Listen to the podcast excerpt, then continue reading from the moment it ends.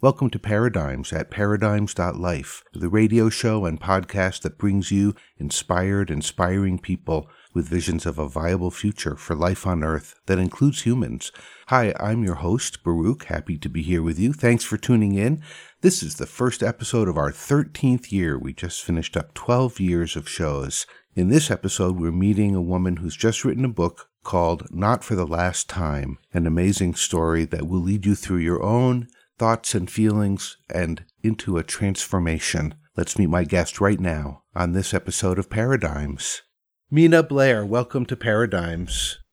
Thank you so much. I'm so excited to be here. I've been looking forward to talking with you. I just finished your book, Not for the Last Time, and wow, very powerful.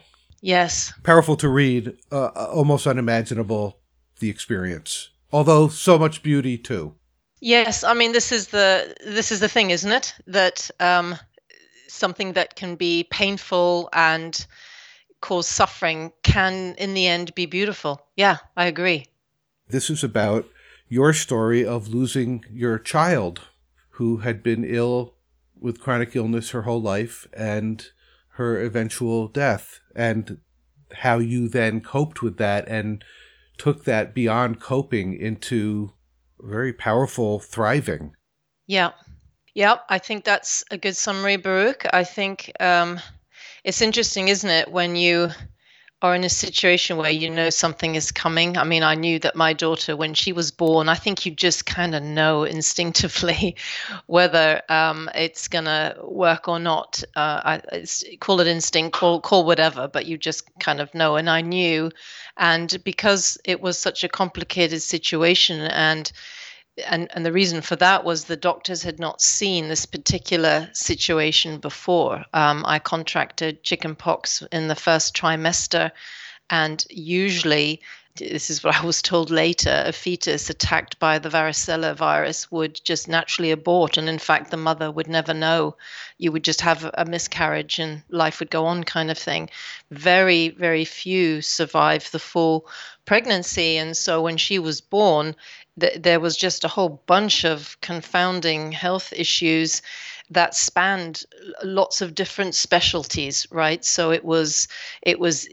ENT, it was uh, it was it was in, uh, gastrointestinal, it was orthopedic, it was neurological. I mean, it was just it was messy, and so nobody kind of could put the whole picture together. And so during her whole life, you know, we we never really had a proper diagnosis and therefore no diagnosis either you know um, so i didn't know how long she was going to last and nor did anybody else.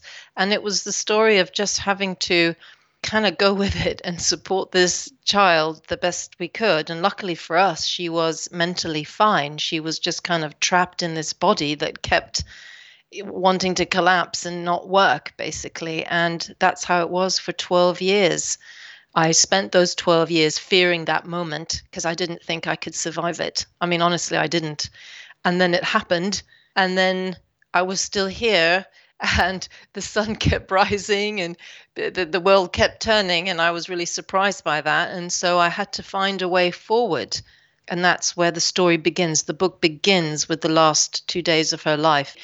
I know that first chapter is quite harrowing, and that's what people have said who've read it. But what I've also been told is that uh, the way I write it is I make I make the unbearable kind of bearable, and um, I had to wait ten years to write it, and that's why um, I couldn't have written the book right after she died. That wouldn't have been possible. But ten years after that event, I felt I had enough understanding of the bigger picture, which we can maybe talk about later, but also I could present it in a way that was, yeah, I guess, bearable for people.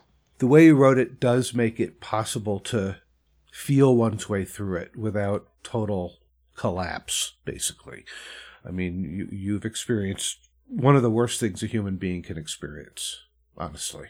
And also, the way you describe Francesca, she sounds like she was just a completely delightful human. Mm. You got to have those years with her. I mean, I don't say that as if that makes the pain any less, but it it was also the beauty of who she is. Yeah, but you know this this happens often doesn't it? You know, Baruch, because uh, uh, some people they they arrive and they shine really, really brightly, don't they? Like intensely brightly. We we know some public figures who are like this, and maybe some some personal figures as well in our own lives, and they come in and they just burn like crazy and offer so much, but they also then have to leave. And that is a key thing that it took me a long time to understand because I spent oh wow i must have spent at least two three years in the whole why me why her what you know the whole this is uh, some kind of punishment thing. I don't understand it you know. She wanted to live. I didn't want her to die. I mean it just i just couldn't uh, get around that whole thing. And then gradually i uh, as as i met people as i traveled as i started reading philosophy especially the eastern you know yogic scriptures i began to see it and i thought oh i get it now. She she was meant to come and just teach us a whole lot of stuff, but then she had to go. Well, the dedication of the book for Francesca, the greatest spiritual teacher of all. Yeah. The fact that you were able and willing to go there with it, to find through your reading, through your conversations with people, through your own inner journey that you were able to find what you describe in the book, which is this journey of healing. That's remark. Maybe that's not remarkable. Maybe millions of human beings do that all the time. I guess that's true. This is the human existence. We are presented with each of us some different things, huge losses, pain, suffering in whatever way we get it. Our opportunity is to to choose a path of healing in relation to that and and everyone makes their own choice in their own way and all of that. But from the place of why me why her and i'm going to say just i'm going to use the word despair you came out of that you came through that. I think that is the part. That's the nugget. The coming mm-hmm. through that that that can inspire others yeah, I mean the the thing is, you see, I I had some options. this is this is the funny thing. I had options. So when something like this happens, I I could have just left it there. You know, I could have just put it behind me and sort of thought, right, well, life can be really hard, and never mind. I, I will just crack on and um, you know keep working and keep being mother to you know my other daughter. I have an older daughter. She ha- had a sister, and and kind of just put it in the past and eventually I, I, suppose it not being a dark secret but a sort of a thing that i could just put down to maybe a bit of bad luck or something like that. That was an option. That did not sit right with me. I just felt it was so huge what had happened that I felt I needed to find meaning. That's kind of where I started. I didn't start in a place of I needed to heal myself. I started in a place of I need to understand what the hell just happened because I don't get it. You know, where did she go? What what what what is this, you know? And so I needed to find meaning to her life because I couldn't just kind of relegate her existence and everything that we had gone through for 12 years to just a kind of a oh well you know I decided to to find out more and in that way come to a comfortable place because I was not going to be comfortable just not exploring that whole aspect of what happened. I'm talking with Mina Blair, author of the book Not for the Last Time We'll be back with more of our conversation after we hear some music. Here's the Buffalo Springfield. I am a child. You're listening to Paradigms at paradigms.life.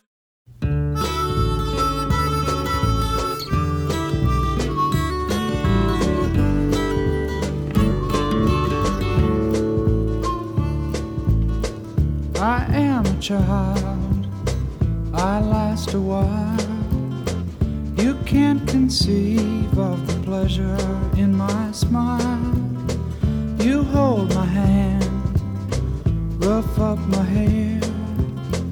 It's lots of fun to have you there. I gave to you, now you give to me. I'd like to know what you've learned. The sky is blue what is the color when black is burned. What is the color? You are a man, you understand. You pick me up and you lay me down again. You make the rules, you say what's fair. It's lots of fun to have you there. I gave to you, now you give to me. I'd like to know what you've learned. The sky is blue and so is the sea. What is the color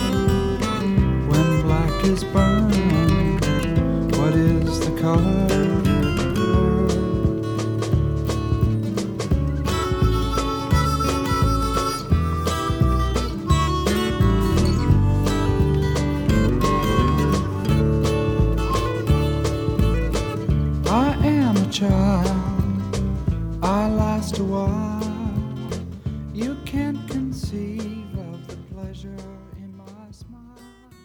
That's the Buffalo Springfield I Am a Child, Neil Young. Now let's get back to my conversation with author Mina Blair. I want to go back to your earlier life, way earlier, childhood, how you were brought up. What were the things that you learned growing up that you think contributed to you making that choice? self-sufficiency i'm quite a independent person i would say. So my childhood was a single parent situation with lots of moving lots of chaos uh, not a lot of stability. I didn't know my father until i was 21 so I, i'm quite a i'd say an emotionally kind of self-sufficient person. So when stuff happens i go within because that's the safest way. That's that for me to just rely on myself and trust myself rather than others. That's my self defense because in that way i avoid disappointment. So the choice to find meaning and understand it was something that i've kind of done before to answer your point. I've always found my own way. You know i couldn't just ever ask people well what do you think? What should i do?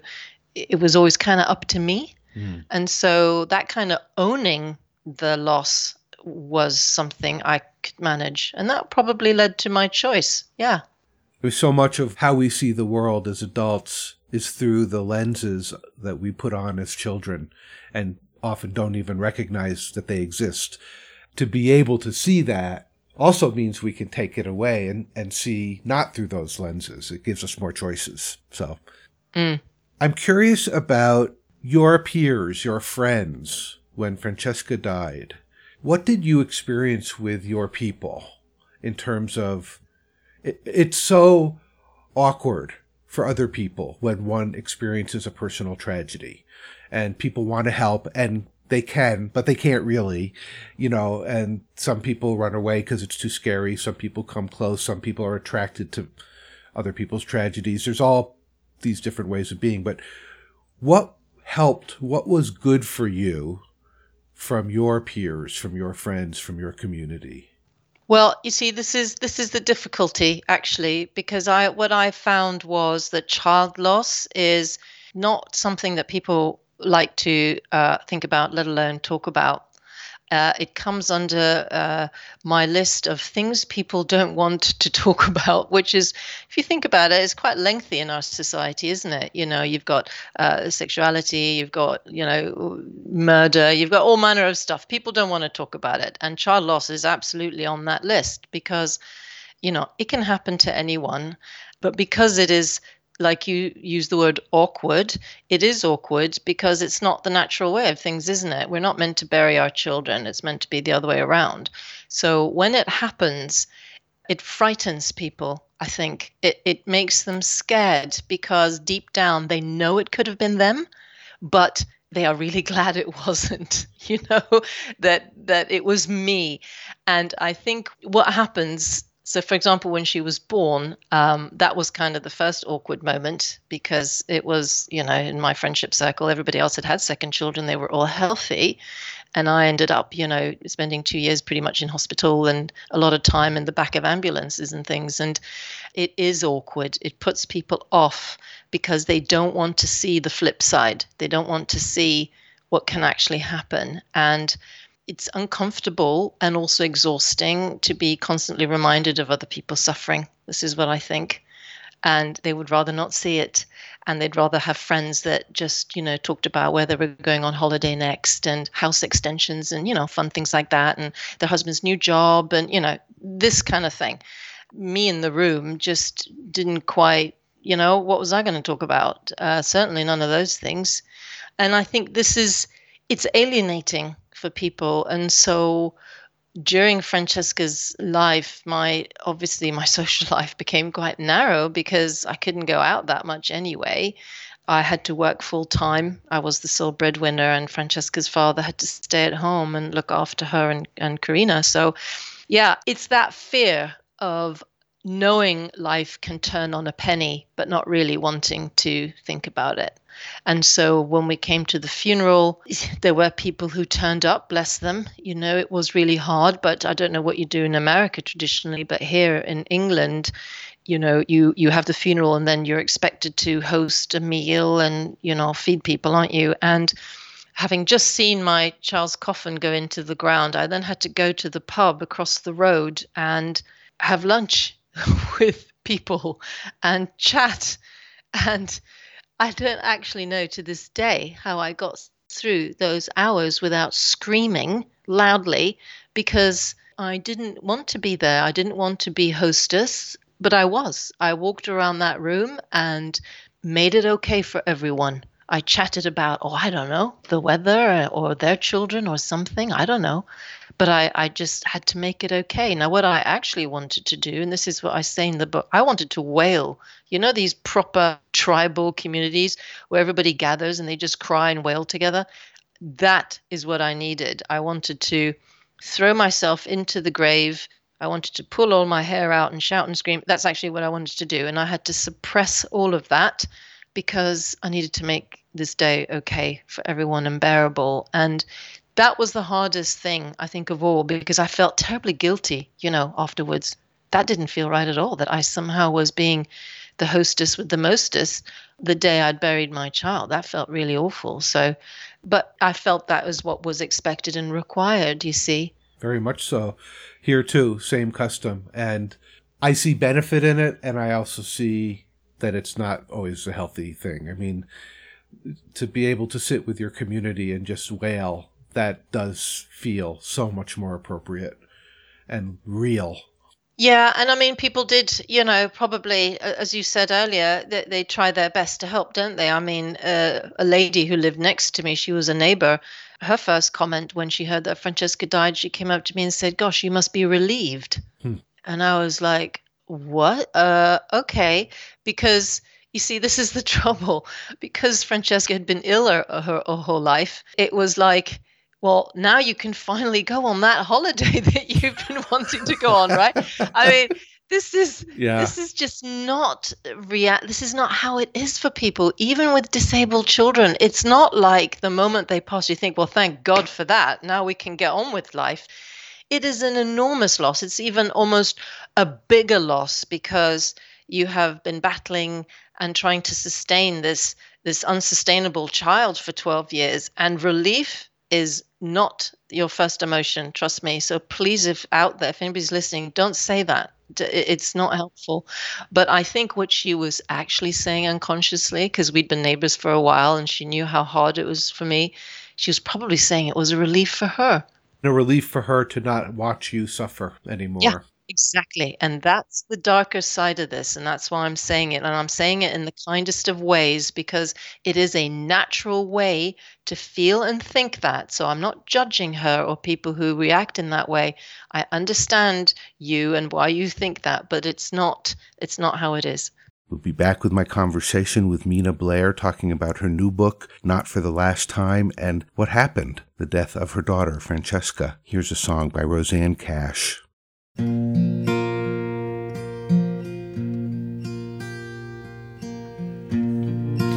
I'd give a lifetime, baby, to see you smile. If you could give your troubles over for just a little while. And look at truth. It's right here staring at you. Oh, angels bow when you walk by. And the rest of us here have always known why. Cause the soul takes its blows and it does not reveal. And the heart opens slow and it takes time to heal. But you can let go, it'll all turn to gold. My sweet child of steel.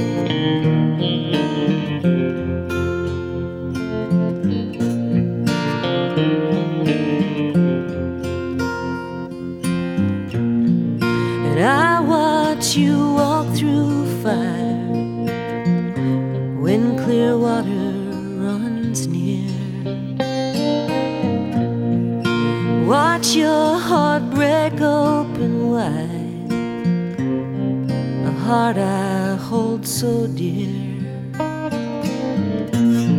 But look at the truth. It could burn a hole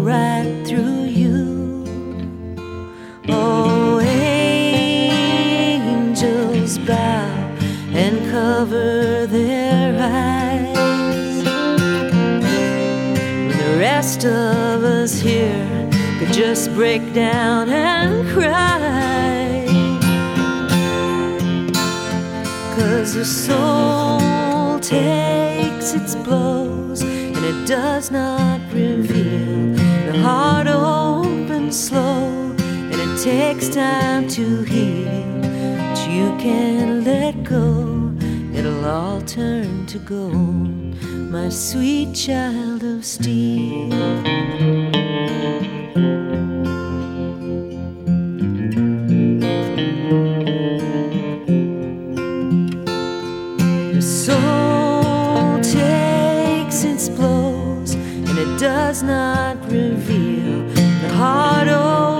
Slow and it takes time to heal. But you can let go, it'll all turn to gold. My sweet child of steel.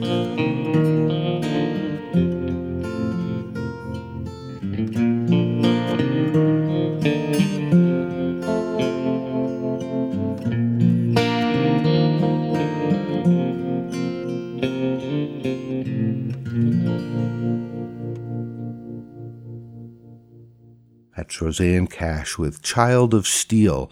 And now let's get back to my conversation with Mina Blair, author of Not for the Last Time. When someone is physically ill for an extended period, especially, especially if it's your child, the bond is different in a way, I would imagine, than with the healthy child. Not better, worse, more or less, but different. And it's a different kind of closeness because you have this physical intimacy because there's all this dealing with the body stuff and all this time together. So I, I just imagine not having had the experience that that bond was its very own, very special thing. And that, no, not relief. It's not a severing because you're still connected, but it's a, Yeah. it's a, it's a loss. It's an enormous, yeah. Where, where are they now? Where did they go? How can this be? Yeah, and you see, the thing is, and this is what I discovered again, people thinking it's helpful would say things like, yes, but you've got Karina. And I'm like, yeah, this is what I explain in the book, right? Love does not work in this way. So if you think of love is like a bank account, each child has its own love bank account, yes, and you love each child equally. So when you lose someone, and this can apply to, you know, other family members, any any loved one, that person, exactly what you just said there, there is a bond, there's an intimacy with that one individual. So when you lose that connection through death, say, you can't then transfer the balance in that account, as it were, and take that love and then like give it the extra and and like transfer it to some to a different account. So it's not like I now love Karina twice as much because I have do you see what I mean? I Yeah. can't I can't just offload onto Karina the love I had. It doesn't work that way. And that is what grieving is. Grieving is the pain of that void where there was someone to love, that love channel, there isn't a receptor there now anymore, but you still love. And so that's the pain and that's the grieving and that's the thing that has to be processed and dealt with because if you don't grieve that will just kind of hang there and fester somewhere in you in your heart probably because it doesn't help to love everybody else instead No, there's no instead. there's no instead Baruch. i'm sorry No. if there was trust me i would have found it okay Uh, We, if there was, the world would be a very and i different would place. and i would have written a book about that yeah. But as you do in the book, we're going to do in the conversation. We're going to, you had this, this happened in your life. You had this incredible relationship with this child, your daughter. She died. You have been going through that grief. And then you did find, I'm not going to say ways to get past it because we never get past it, but you did find aliveness to rejoice in for yourself through a variety of, uh, I mean, your your correspondence with Colin is Yeah. just really lovely, and I have to say he's the first Christian cleric who has said some things like that that I just really was like, wow, this guy's great, you know. Oh, he's awesome. He is awesome. Colin is just awesome. I mean, the universe was kind to me right up front. That it, it served up Colin straight away. Yeah. You share some of that correspondence in the book, which is really wonderful, and I appreciate that you did because I got a lot out of it. And then you continue, you know, you studying philosophies, Eastern philosophies, and then you found the yoga path, which has completely transformed your life. I mean, look at what you're doing now. Those are the externals of what you did and what happened, but inside, what happened? I think Francesca would have been really annoyed with me if I did not get on with my life and find the thriving. You know, if you think about it that way, you know, she would have loved to have lived her life. She didn't want to die. She was very sad to leave us, and she said so. And I think if I kind of held back then on my own opportunity in this dimension, in this lifetime, that would